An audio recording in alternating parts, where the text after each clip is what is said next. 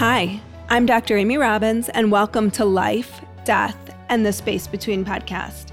I'm a licensed clinical psychologist and medium, and here we explore life, death, consciousness, and what it all means.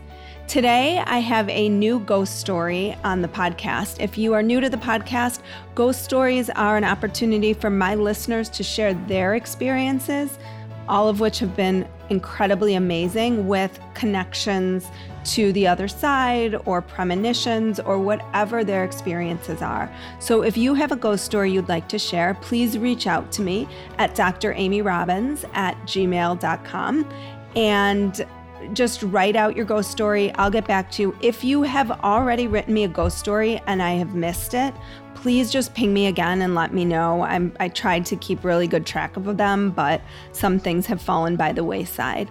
Also, if you are new to listening to me, I do have a newsletter that goes out every other week. You can find that at dramyrobbins.com.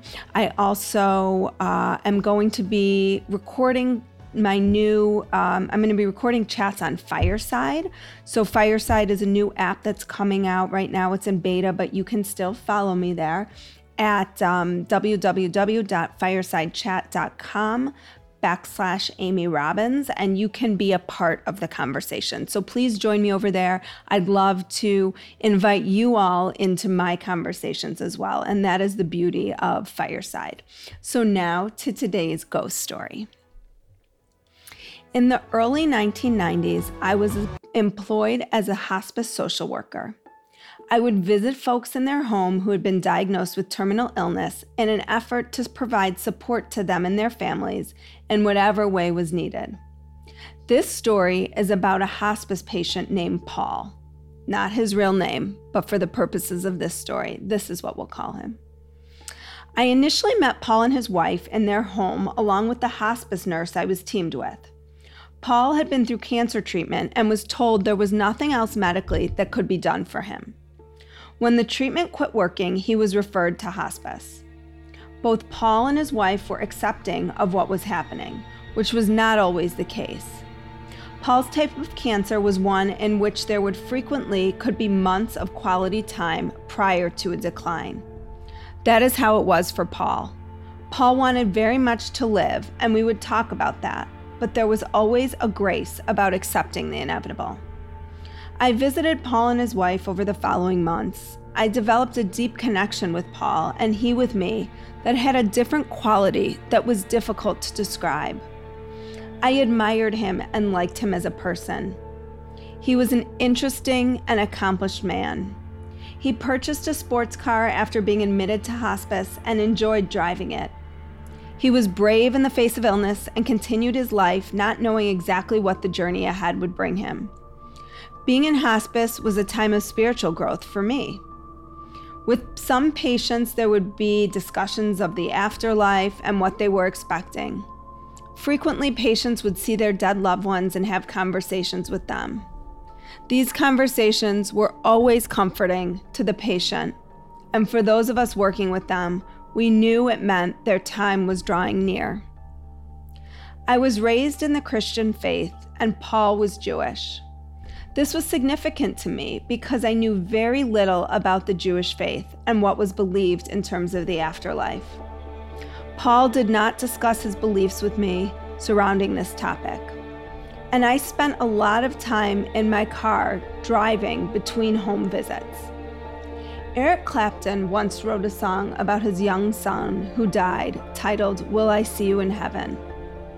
I came to associate that song for Paul for no particular reason that I was aware of. The beginning lyrics are Would you know my name if I saw you in heaven? And also, beyond the door, there's peace, I'm sure. I'm remembering driving around listening to the song and wondering if I would see Paul in heaven. I had not defined for myself, and still haven't, the definition of heaven. I simply wondered if I would see him again after he died.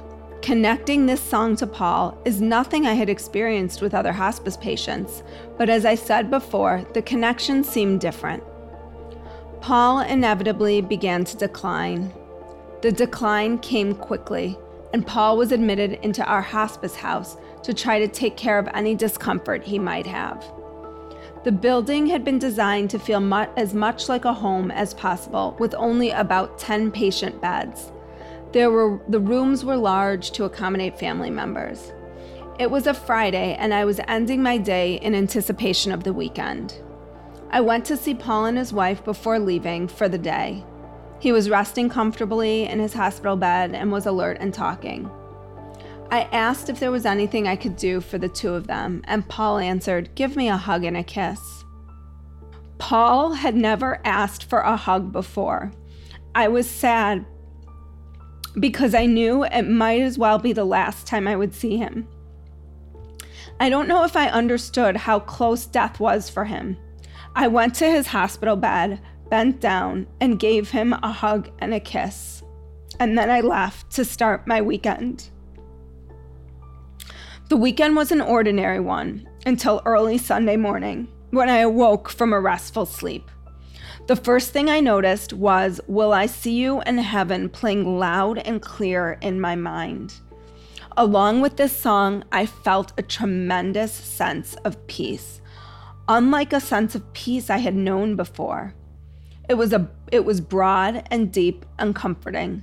There was no fear, no anxiety, only an overwhelming sense of peace, which I wanted to be able to savor for as long as I could and I knew without a doubt that Paul had died. I looked at the clock. I wanted to know what time I had awakened, then rolled over and went back to sleep. On Monday morning at hospice, the hospice teams would huddle to talk about anything significant that happened over the weekend and to find out who had died. That Monday morning, I went straight to our inpatient unit and asked not if, but what time Paul had died. His time of death was within an hour of the time I awoke on Sunday morning. I'd never had this type of experience before meeting Paul, nor did it happen again with any other patient I worked with during my time as a hospice social worker. I still wonder what that moment meant. Was it Paul coming to say goodbye? Was it him letting me know that his his was feeling he was feeling this tremendous sense of peace after dying? Or maybe it was him saying, See, you did see me in heaven. I will cherish that memory for the rest of my life. Paul gave me an unexpected gift that Sunday morning, which I will never forget. Thank you so much for sharing your story. And I think I got emotional. I'm just reflecting on it as I'm talking. When particularly when when I heard him or when I read give give me a hug and a kiss. Um, one of the things that I've missed the most over the time in COVID was hugs, hugging my friends, hugging. I, I mean, I obviously hug my children, but those hugs, those intimate moments of connection are so meaningful to people.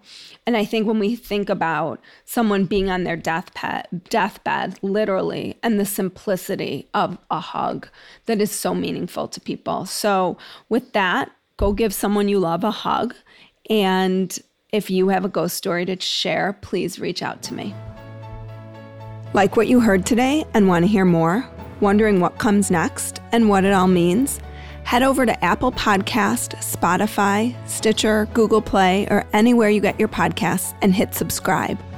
Also, if you could take a minute to rate and review my podcast, I would really appreciate it. Stay tuned as we continue to explore life, death, and the space between.